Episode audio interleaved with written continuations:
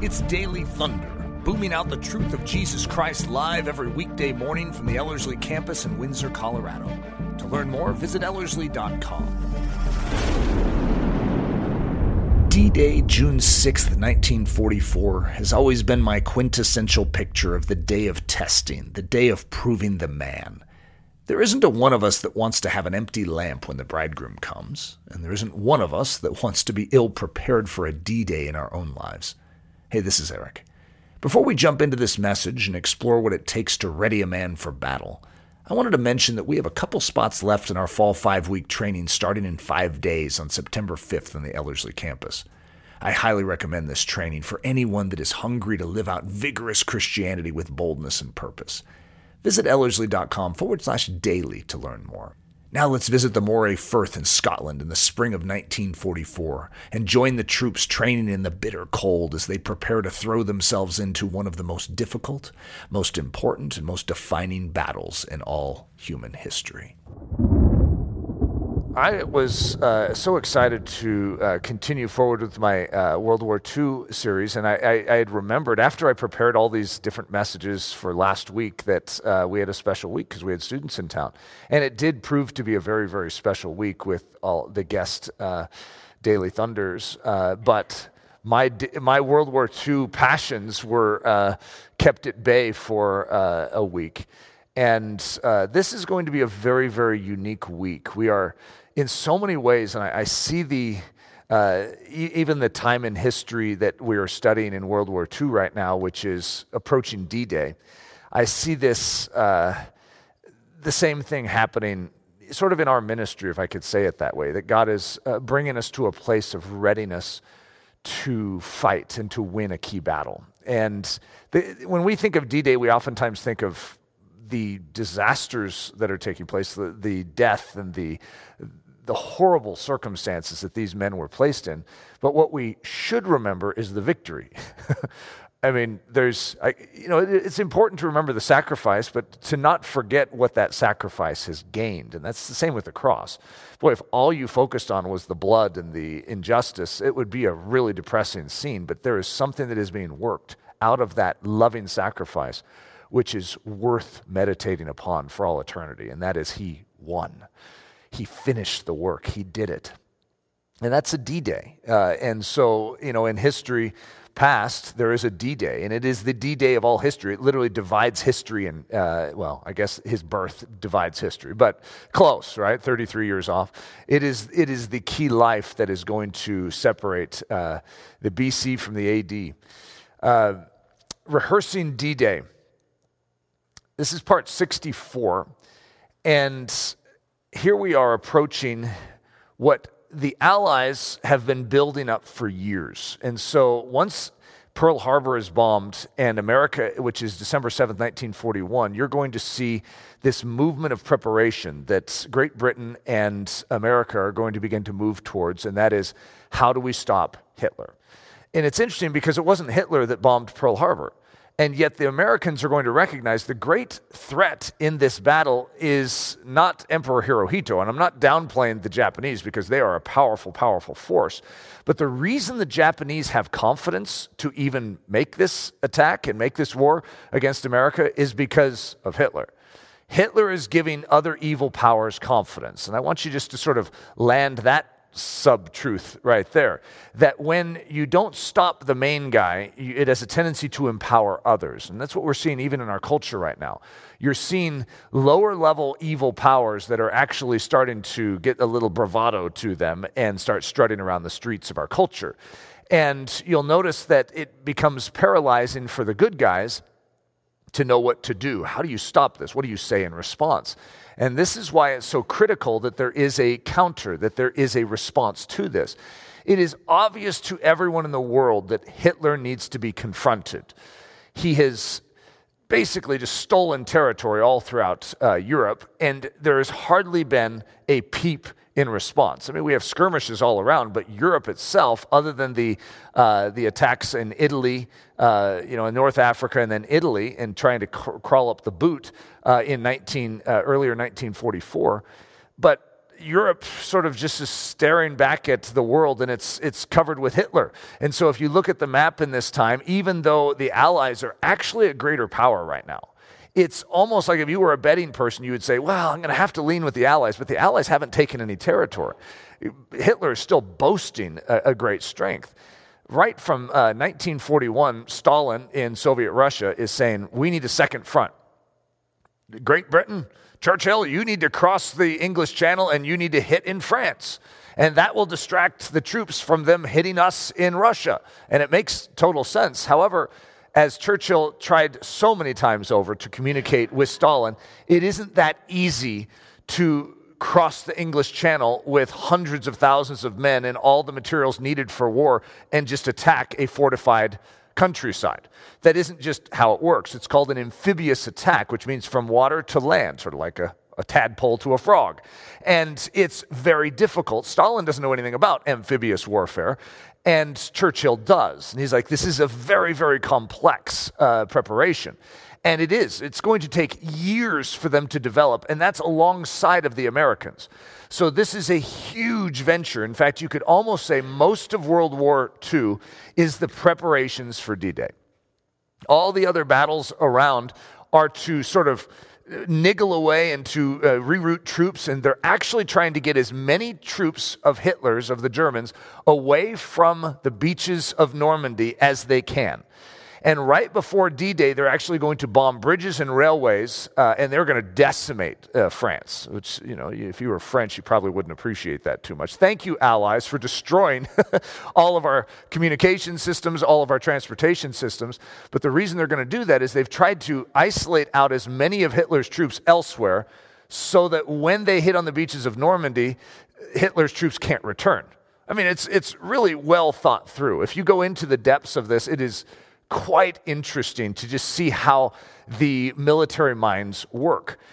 Here's what's interesting this is what stands out to me Satan is a military mind. And he has resources. He understands battle. He's been dealing with it for ages and generations. God is a military man. However, the church rarely, if ever, understands how these things work. And, and I, I, get it at a certain level. It's like Satan's been around a long time. God's been around a long time. All the angels, all the demons, they've been around a long time. They know these things. We pop out of the womb and suddenly we're in a battle. We don't have a lot of history to draw from, which is why we must draw from the history that exists. And God supplies it to us so that we can grow up and we can learn. And that's one of the reasons I think this is so critical that we actually remember our history because so much of it is just repeated because we don't know it. And we step in the same mousetrap, uh, maybe I should say like bear trap, uh, that the previous generations did. The enemy sets it out. He's like, yeah, they have no clue what they're doing. I, and and the, you can even hear the demons. It's like, you're using the same trick over and over again. He's like, I know. Uh, he's not a creative being. He uses the same things over and over again, and it's really horrifying to think that they work on us. And that's why it's critical that we remember and that we understand how these things work. So I went through this, however long ago it was, when I did, gave my last session, which was the H hour, which is dealing with uh, many of us know the D Day. We understand D Day. Now, we don't realize that D Day is just a military term, it's like the day of days. So D means day. And so D Day means day day, uh, and H hour means hour hour. But it's the hour of hours. It's like Lord of Lords, King of Kings. It's like there's a lot of kings, but there's one King of Kings. There's a lot of lords, but there's one Lord of Lords. There's a lot of days, but there is only one D Day. There is a lot of hours, but there's only one H hour. And you could do that with minutes. You could do that with seconds because that's actually what it's going to bake down to. It's going, there's going to be an S second in this where it's like, go! And you are going to see history being made. This is a massive engagement. so, to get down to that H hour, there's a process, and I, I rehearsed this uh, last time, uh, however long ago that was that I gave the message H hour. But first of all, you have to define the primary enemy, and that's that might sound a little easier to us than it was to them because there are three world powers that are engaged in this axis. And so you have Italy and Benito Mussolini, you have Emperor Hirohito and the Japanese, and you have Adolf Hitler and the Germans. And so for, even for Roosevelt, Roosevelt is staring at the Japanese in his backyard. That's the way it feels. They're, they're, they're controlling the Pacific, and that means Hawaii is vulnerable and the west coast of America are vulnerable. And the west coast of America is not set up to defend itself with fortifications. It just wasn't expecting this. It's not built for war. Now, there are a lot of people in America that carried guns at that time, and so, you know, uh, I don't know what the Japanese would have run into if they had actually engaged the shoreline of America. That would have been, I, am glad we never had to find out. Let me just put it that way, but it would have been interesting. Uh, so they needed to find the primary enemy, and that's going to be Hitler. You take down Hitler, Mussolini, and Hirohito follow. And that was actually, this is how World War II is going to play out. They were correct in this. Define the primary target. The primary target is going to be Europe, Germany, Berlin. I mean, if you really want to get down to it, you need to go to the capital of Hitler. You need to get to the, the core of this, and that's going to create a ripple effect, a domino effect, and Japan will follow. And that's exactly what you're going to see happen. Berlin is taken before uh, Japan is bombed. And you're going to see the, uh, the rest of the World War unfold accordingly. However, you can't just take Berlin. To take Berlin, you need to be able to cross the channel. You need to control the Mediterranean. To control the Mediterranean and the English Channel, you have to control the Atlantic. And so, actually, the key battles that are leading up are going to be the chief battle, and the chief focus is going to become the Atlantic Ocean, which for most of us, we don't even think about, right? But there are U boats of the Germans, which are submarines in our translation, are controlling the Atlantic and it's creating huge havoc. And so they can't cross the English Channel and make it because the U-boats would, you know, create havoc for them. They can't control the Mediterranean as long as they don't control the Atlantic. And so that becomes, uh, when it says define the pre battles, that's one of the key pre battles. They had to take Northern Africa, they had to take the Mediterranean, they had to take uh, the Atlantic and ultimately control the English Channel uh, undisputed. Then they had to define the invasion point. And they knew it needed to be France and northern France because of the strategic location of it. And there's various beaches and shorelines in France. Pas de Calais was the obvious one. And even Hitler is going to mount all of his fortifications, not all, but most of his fortifications on Pas de Calais. And all, it's the shortest distance across the channel, so it's going to be the safest. You're going to have the highest percentage of success there. It, the beaches are laid out for hundreds of thousands to be able to land. I mean, this is like a dream. And yet, it's also the place that Hitler's expecting. And there's this other place called Normandy, the Normandy beaches, which are going to be hard. That would be really difficult. It's a lot further, a lot more dangerous, but Hitler's not expecting that. And so, Normandy, the Normandy beaches are going to be chosen. So the invasion point is chosen. Then they need to find the commanding officer. So originally it's a British man named uh, General Brooke. And then uh, Churchill's going to feel a pressing, like because of the involvement of the United States, that he really needs to give this to the supreme command position to a U.S. general. And originally that's going to be Marshall, and then it's going to become Eisenhower. And so you're going to see this because whoever the general is is going to define all the rest of the stuff. That's, this is the general's business from here on out. So that becomes critical. Define the commanding officer, Dwight D. Eisenhower. Define the invasion tactic. Well, there's a whole bunch of things we could go into with how they're going to define, you know, how the amphibious landing is going to work, even what craft they're going to take over, how much of it, when they're going to launch it, uh, the fact that they're going to send in paratroopers that are going to land behind enemy lines, I mean, precisely at the same time. Could you imagine being one of those guys? You're landing in the German territory. Uh, it's just like, hey, we're here.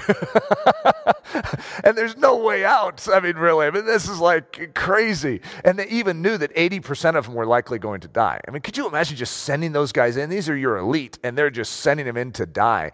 I mean, it's extraordinary, but that was part of the invasion tactic. And uh, like to destroy the bridges and the railroads, invasion tactic. That's all part of the general's mind. And then define the day. So uh, they originally wanted it in May, but they needed more landing craft. So Dwight Eisenhower is going to push it out in March. He's going to push it out to June. And there's three days where the moon period is going to be just perfect, which would cause the tides to be just right, everything. And it's uh, June 5th, 6th, and 7th are the window of time. So, of course, they're going with June 5th. I mean, we're going with June 5th, guys. And so June 5th, oh, there's a storm, and it's like a winter storm in June. Whoa, a winter storm in June. How could that happen? And so it's going to end up being, and that's my next session, is going to Uh, I'm not going to give anything away from it. Spoiler, uh, no, no, I don't like giving away spoilers. But uh, June 6, 1944 is D Day. And uh, so then you have the hour, which is very specifically picked, a very specific amount of hours after you know, uh, daylight. You know, everything about this is down to the minute and the second. D Day and H hour. So now we know the day, and we know the day in advance. And so if your general knows the day in advance, he is going to prepare for that day. I mean, this just makes sense, right? Why would you start preparing after D Day for D Day? You prepare before D Day for D Day. Now, this is why I'm bringing it up, because World War II makes no difference to any of us if we don't glean from it. There is a day of preparation that God is building us for. And there is a need, and there's a reason why even very sto- uh, stories are given, even by Christ in Scripture, is to say, Look, I have supplied you with what you need. Now you need to exercise your faith. You need to do what I've asked you to do so that when I come, you will be ready. Okay, now that stirs up quite a few things within us that we remember in Scripture. But the question is are we rehearsing D Day? Are we preparing for engagement? This is such an extreme engagement that they're about to run into, and they know it. And the troops really don't know all the details. They don't know the day or the hour. They don't know all the invasion points. If they did, they could leak it, right? So most of this is kept from them, as it is kept from us. We don't know exactly what is coming, but we know with all the training that's going on, we're starting to put some pieces together. I think this is going to be a beach landing that is an amphibious landing. Okay, why would you come to that conclusion as a soldier? Because we're practicing amphibious landings onto beaches in England. Okay, so I'm guessing, I'm hazarding guesses that God is preparing us for an amphibious landing. This is the same way we are. Like right now, as we go through this season, you get this idea that God is preparing us for something. That as the church, He's readying us for a D day and an H hour. Okay, God, I want to be ready for it. So you don't want to be the recalcitrant soldier that's like, you know what, uh, I- am out of here. I- am not about to do this. You-, you want to be well trained for this so that in the day you stand and you stand firm. So, rehearsing the landing, isn't that just an interesting terminology? Because that's what Churchill's going to use, that we are rehearsing it's fascinating because as Christians, I don't think we use the idea of rehearsing that we have a dress rehearsal for suffering. we, we don't think that way. So most of us come into suffering without mental preparation, without spiritual preparation, without practical preparations. And so this is a delicate message. I'm just going to acknowledge that up front because part of it needs to be led of the Holy Spirit. It's not just a form we have like preparation school for suffering and we all come together. It's like, okay, guys, now maybe we should. I, that's, I, I don't want to rule it out. However, that's not how we typically think, right? And so, what I don't want to do is burden anyone's conscience with the wrong sorts of requirements in, in preparation, but I want to burden the conscience with the right sort. And so we see, like for instance, in the 10 virgins, we see that they had lamps and they needed to have oil in them. Okay, so we can press that. That's the right sort of burden. A lot of times there are specific practicals that we need to exercise in our life that are unique to us. Like some people have slept on hard floors to prepare for more difficulty. Well, it becomes very awkward when I prescribe that as the thing that all of you need to do. Do you understand why? Because then it can very quickly become an external form of righteousness that if we do it will please God. It's like, no, no, no, no, this has nothing to do with us pleasing God. This has, us to, this has to do with us preparing as soldiers. We already are pleasing God. We're in Christ by faith. We are resting in that position. However, now there's an exercise and a preparedness for some real engagement so that we can walk through it shining lights, the light of Christ. So, Winston Churchill says once the size of the expedition had been determined, it was possible to go ahead with intensive training. I think we call Ellerslie's training intensive training, don't we? So we, are sort of similar to this, right? Not the least of our difficulties was to find enough room. Now remember, Great Britain isn't that big of an island, right? And they are going to have hundreds of thousands of soldiers from America and from all the uh, colonies and the Commonwealth of England and Great Britain that are going to make their way into this little island, preparing to cross the channel and to attack. Imagine trying to do that secretly. Uh, that, this is quite something.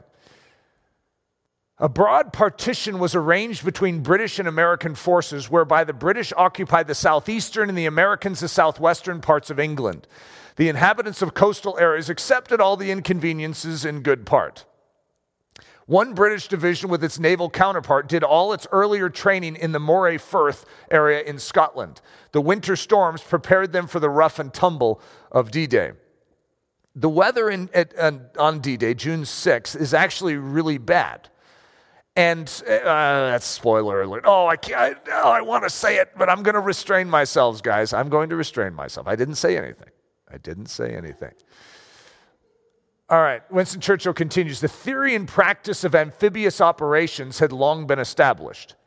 It had now to be taught to all concerned. I really like that statement because what we are engaged in has long been established. The theory of Christian suffering, the theory of uh, enduring persecution, the theory of readying for persecution. Amphibious, this is an amphibious operation. Going from water to beach, getting tanks literally onto the land. How do you get the first line that is going to attack? And usually, if you're the first line, I mean, you're going to be mowed down. And so, how do you prepare your soldiers? Even the guy that needs to open the door. Uh, I was studying a, a story this last uh, week of a man. I mean, I was so moved by this man who's an older, uh, he's probably not even around anymore.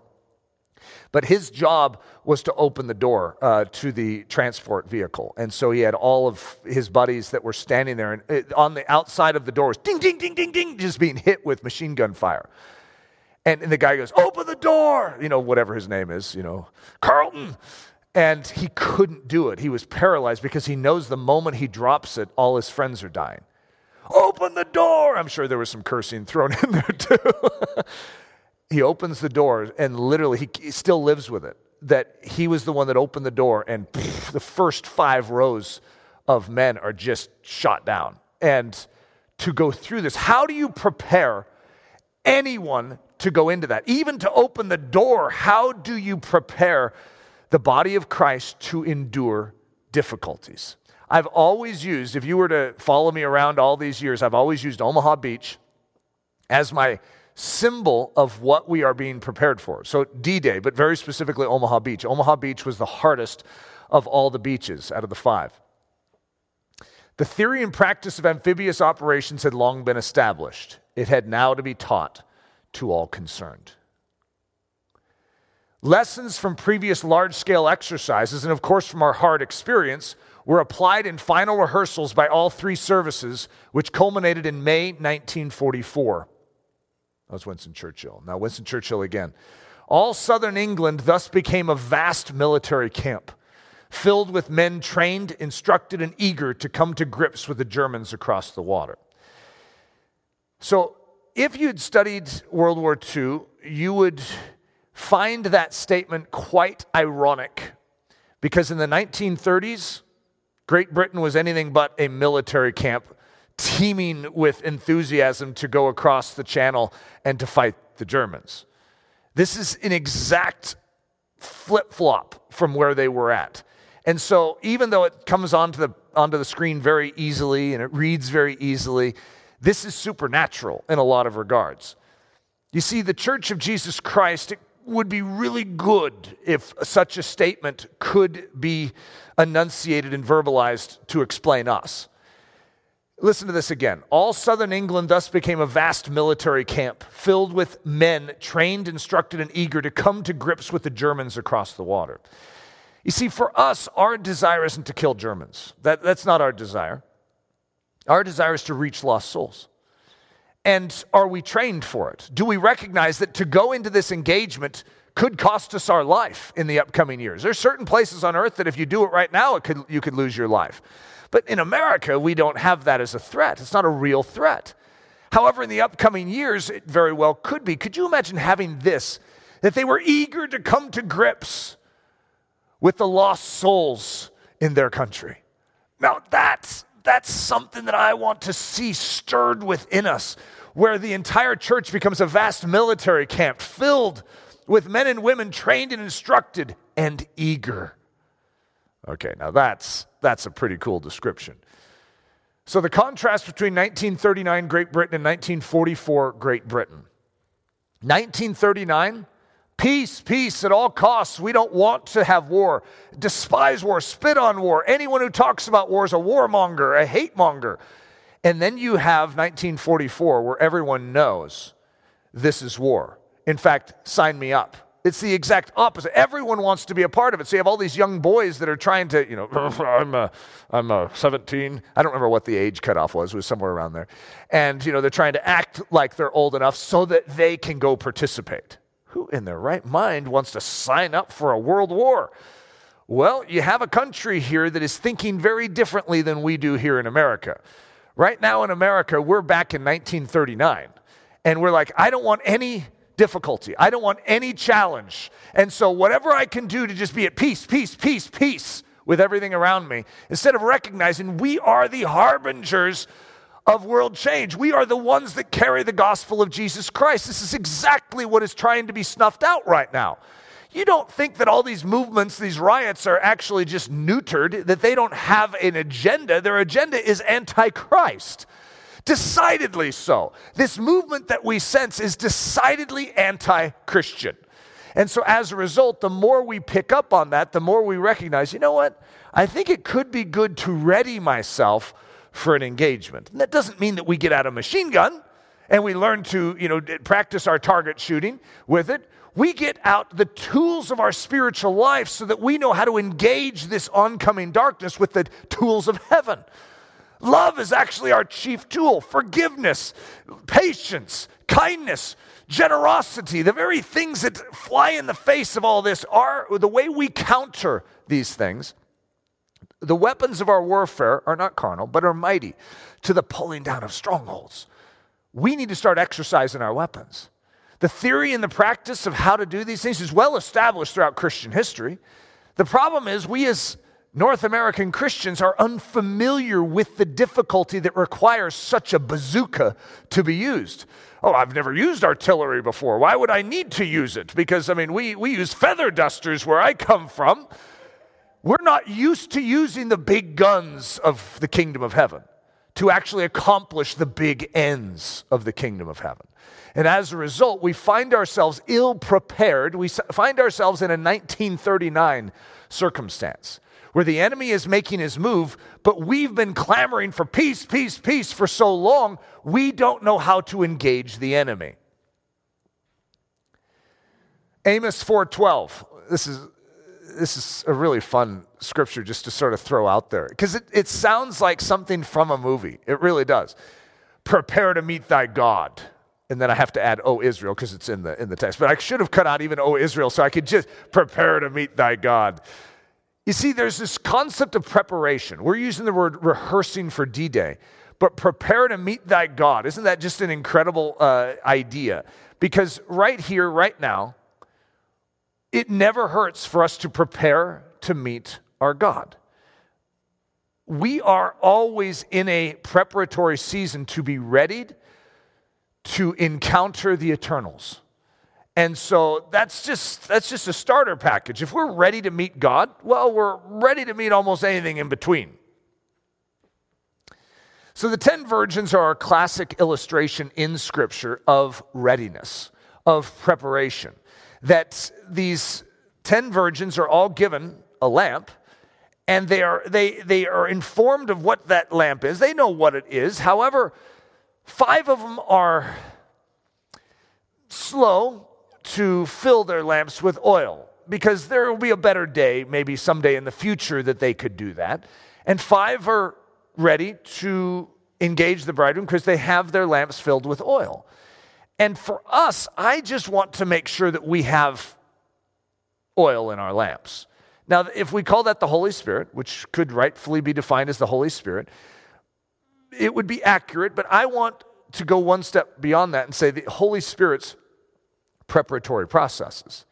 That He wants to work in us, I would say, I believe, to sanctify us, to ready us for the coming day, whatever that be.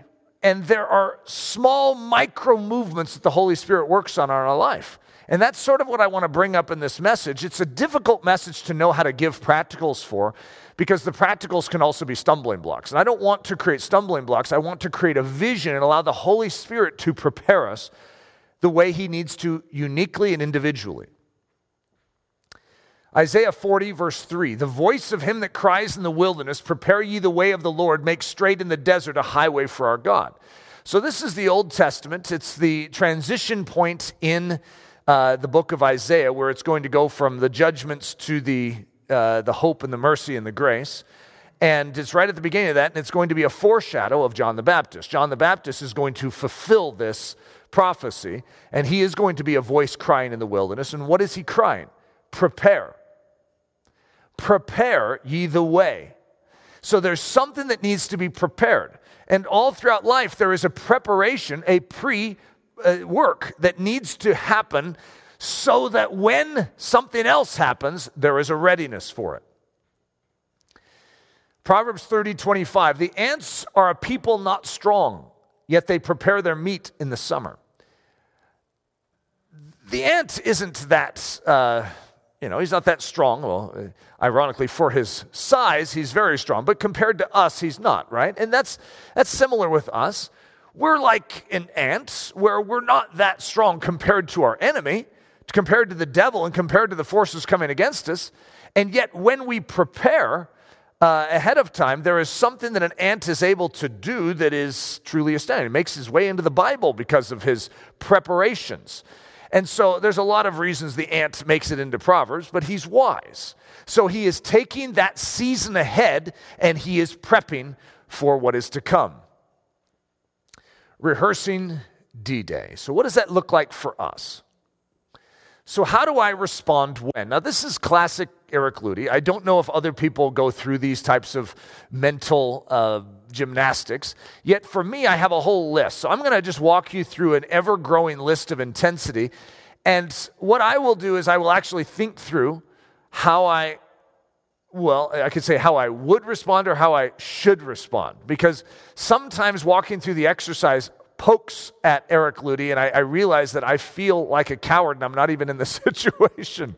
And that bothers me. It bothers me that I'm, I feel like I'm pulling back. Now, amazing heroics can be done in the moment because of the grace of God that can come upon us. So I'm not going to discount that. However, there's still a readying because there's also great uh, demonstrations of cowardice that can be demonstrated in the moment when, when great intensity comes on. And the fleeing and the retreating, you know, with your tail between your legs is also very common throughout history.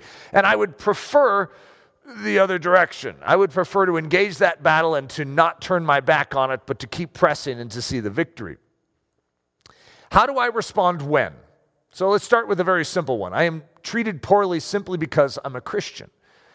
You know that that is so rare in our country to be treated poorly just because you're a Christian, right? And so we don't really understand that at a great level. We just have small levels. Like there, there are certain things that are happening where things that we believe are being ridiculed. But it's not personal, it's just things we believe. And so we, we're used to that. But what is our response when we are treated poorly simply because we're Christians? You should exercise your response to that ahead of time because it's not to get mad and to just rebuke and correct someone. You're actually supposed to take it a certain way to respond with gentleness, an opposite spirit. So there's tools, there's theories and practices that have been given to the saints throughout the ages and generations that we need to be trained in. What if my liberties are restricted? See, right now we are used to, especially in North America, a certain degree of liberty. Uh, okay, we have a lot of liberty. But over the COVID 19 stretch, those liberties have been reduced quite dramatically, especially for churches. And we almost, almost don't know how to handle it. So you'll see some people that are like, eh, It doesn't matter. Yeah, we just want to, you know, Romans 13, just submit to the government. Then you see other people are like, hey, I'm pulling the axe, you know, where it's like, well, you know, it's better to obey God than man. So you, you see these polarizing things, and many churches are struggling with splits over these very issues. In a sense, we haven't rehearsed. We are being caught off guard, and as a result, the enemy's playing us to the point where we are actually fracturing because our liberties are being restricted, and we're not used to that. Oh, how about this one? How do I respond when I'm spat on. I don't know if you've ever been spat on, but that's, uh, that would be a unique tension of soul because that is a very disturbing thing to have happen, right? How are you going to respond when you are struck to the face? I, I've been punched in the face once in my life. Most people can't even say that. I've been punched in the face once. Uh, my, my buddy, uh, when we were leaving the reservoir, when we were uh, seniors in high school, uh, picked up his uh, towel and sand got all over this tough guy that was there. And he didn't know it. I, of course, had no idea. I had nothing to do with it. And so he, he gets his buddies, and they're coming after us. And we're just like leaving, going to the parking lot. And we turn around. He's like, what, are you thinking? What do you think? Comes up to me and bops me in the nose. it happened. So I have been bopped in the nose. And I remember being so stunned.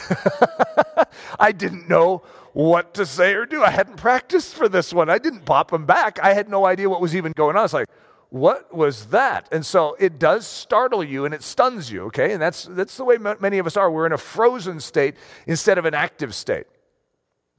What if this? My occupation is denied. No longer can you be a part. If you were a Jew in Nazi Germany, you lost your job. Certain jobs were just removed from you because they didn't want Jews in these key positions. What if you just suddenly couldn't do your job? You couldn't even earn a wage. You couldn't bring in money. How are you going to respond? What's your soul condition? What does God tell you to do in those moments? Because I don't think it's bemoan, groan, and grumble, curse, get angry, and hate. There's a very different pattern that needs to be cultivated in us. We are rehearsing D Day. So we need to remember God's responses to these things. Is he caught off guard? Is he panicked? If he is, then we have every reason to panic. But if God, the one who sits in heaven, sits enthroned in heaven, is laughing, then I think we should maintain the same countenance. What if our bank accounts are frozen? Whew, that would be an interesting one. How much cash did you hide under your pillow? Uh, do you have a gold reserve? I mean, this is like interesting stuff. What if you don't have a gold reserve? Like, I don't have a gold reserve. I don't have cash under my pillow. I don't have a lot of money, right? So, as a result, what if my bank accounts are frozen? Oh, no do you trust God? I mean, you can look at the Israelites' bank accounts were frozen. They're no longer slaves, there's no guaranteed food source, and they're in the wilderness. Their bank accounts are frozen. They lost their occupation. They were brickmakers. Oh no! But they're right where God wants them. And God is going to supernaturally feed a nation with bread from heaven. That's remarkable. They have no shoe store to go to, so their shoes never wear out. That's extraordinary. You see, our God is the same God yesterday, today, and forever. Do we have the right disposition as we enter into these situations? What if our house is taken from us? Oh, wow. They falsely accuse you of not paying your mortgage, and then suddenly they say, Yeah, you're out. You don't have a house. Well, of course, if we're the body of Christ, we move into someone else's house, right? And they're like, Oh, great. And then they lose their house. What if we all lose our house? That's, that makes for a unique situation. God is in control in every situation. What if I'm put in prison because I won't recant? What if I'm being brought to my death? Have you ever thought about, have you ever practiced that where you're being brought to your end and they're, they're going to uh, bring about a painful death to you? What's your attitude? What's your countenance? What are people seeing if they're watching you? Are they seeing the glories of Jesus in this? Are they seeing you, no, don't do this to me? I mean, come on, buck up. Let's get this thing together. However, it is a supernatural work. You study Fox's Book of Martyrs and you see these people glowing like heaven. You see them singing songs. You see them shouting praises. It's like, what is that? That's what we want to prepare for. We want to rehearse this. And then, how about this? What was our response when we're experiencing pains of torture? It's always been one of my things. I know it's sort of a gruesome thing to stick up on the screen, but how are we responding even to pain? Are we ready to rehearse You know that there's a way of rehearsing that? Now, you can't rehearse torture, and I don't want to try, okay? I'm not proposing that we do. But do you know that we go through pain all the time? And this is our practice ground how you handle pain. Yes, torture is just a little bit greater pain, but guess what? The grace is greater for it. Same response. It's the same celebratory mindset of the Christian to say, God, you're going to grow me through this, and please minister to them through, through me. May I love in this moment. I, re- I refuse to harbor any unforgiveness. I refuse to harbor any resentment. I give love in its place. You are immediately turning outward instead of turning inward. Pain turns most of us inward to think about what we're feeling. Jesus is on the cross, and what's he doing? He's thinking about his mom. Father, forgive them, for they know not what they do. He's thinking about everyone else. I've always called that the secret of martyrdom. You think about everyone else when you're experiencing pain, and as a result, you're buoyed in the midst of it. Esther Ahn Kim and her preparations. I don't know if you guys ever remember reading her story, but she was uh, South Korean, and uh, the Japanese uh, in, were in control, and they were forcing everyone to bow down to the sun god, and she refused. She stood. And so she was in hiding, and she knew that she was going to be imprisoned.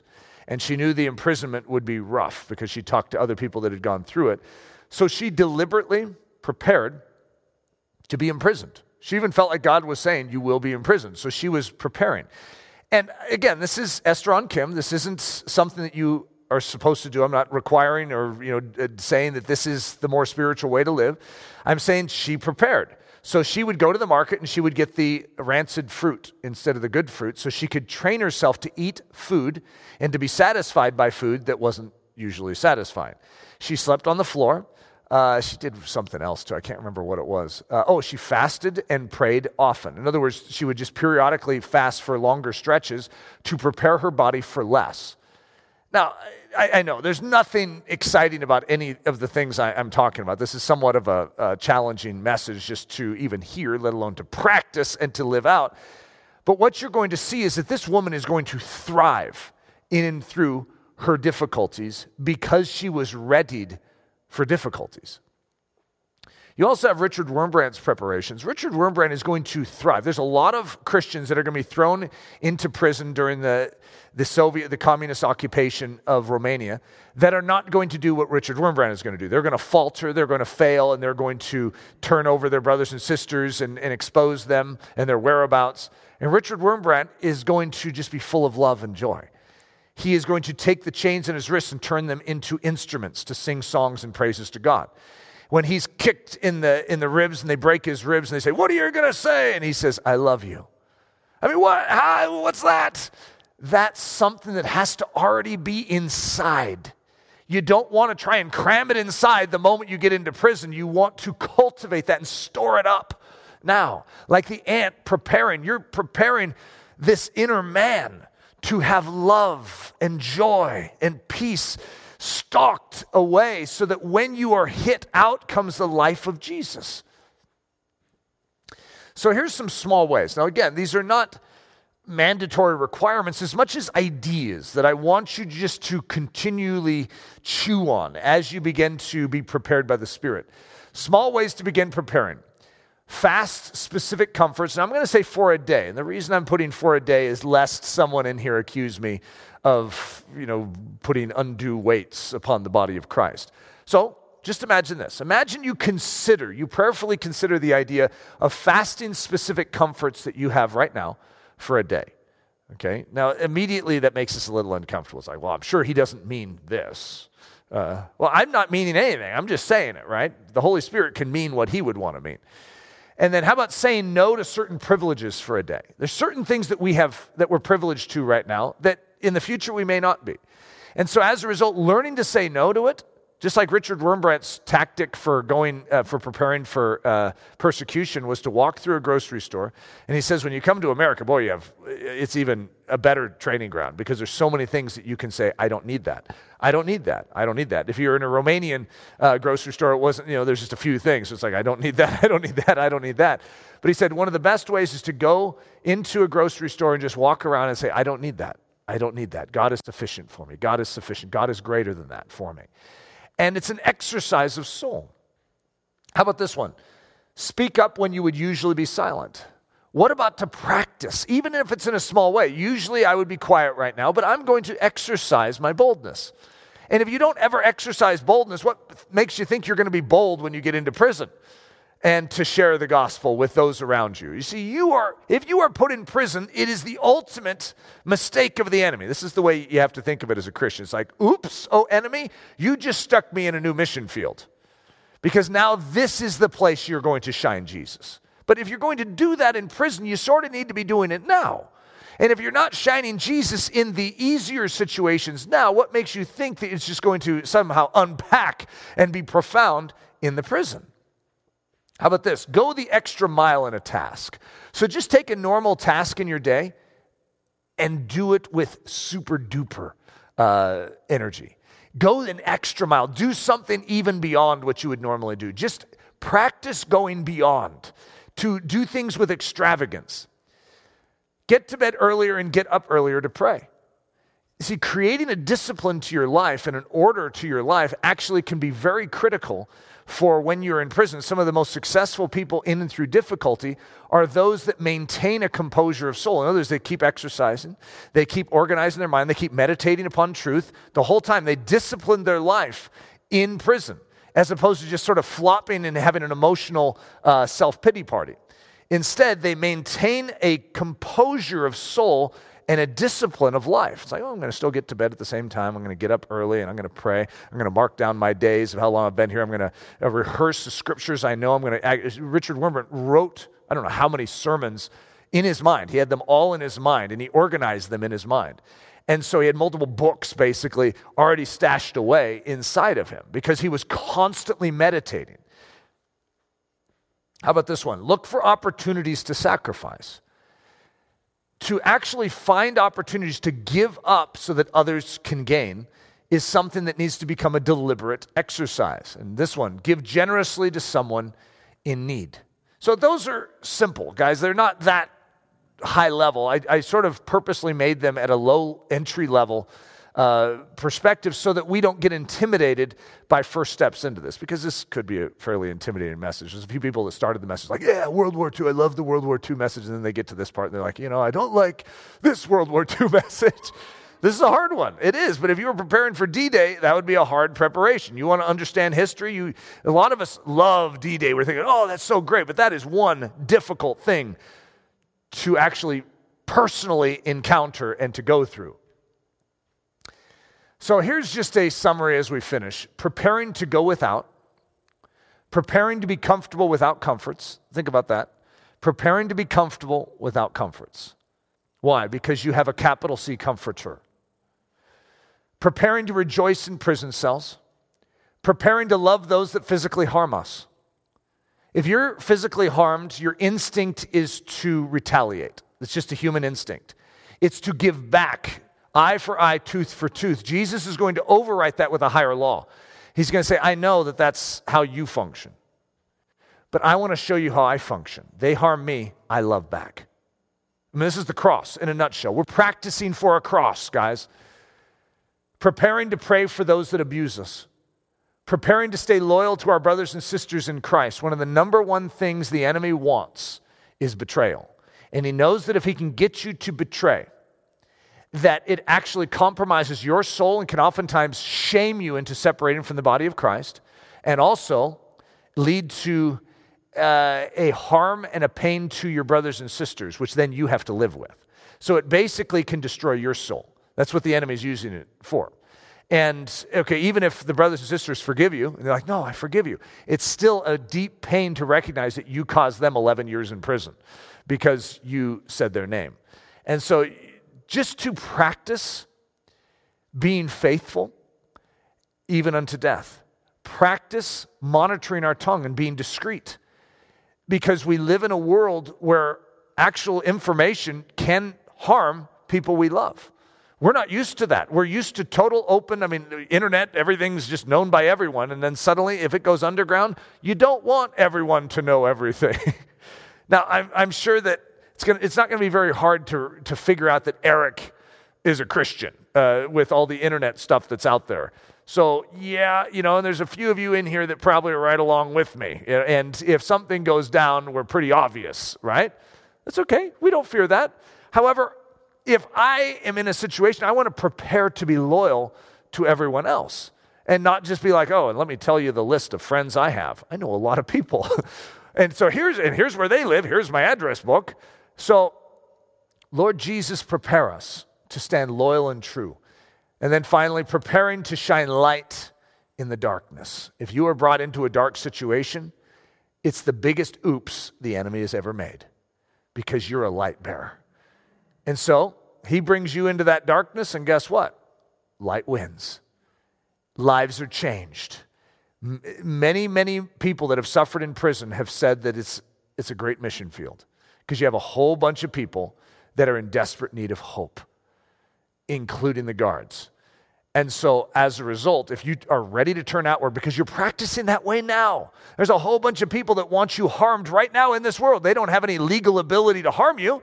And if they do harm you, there'll be, you know, there'll be some kind of criminal processing. But that protection legally may be removed someday.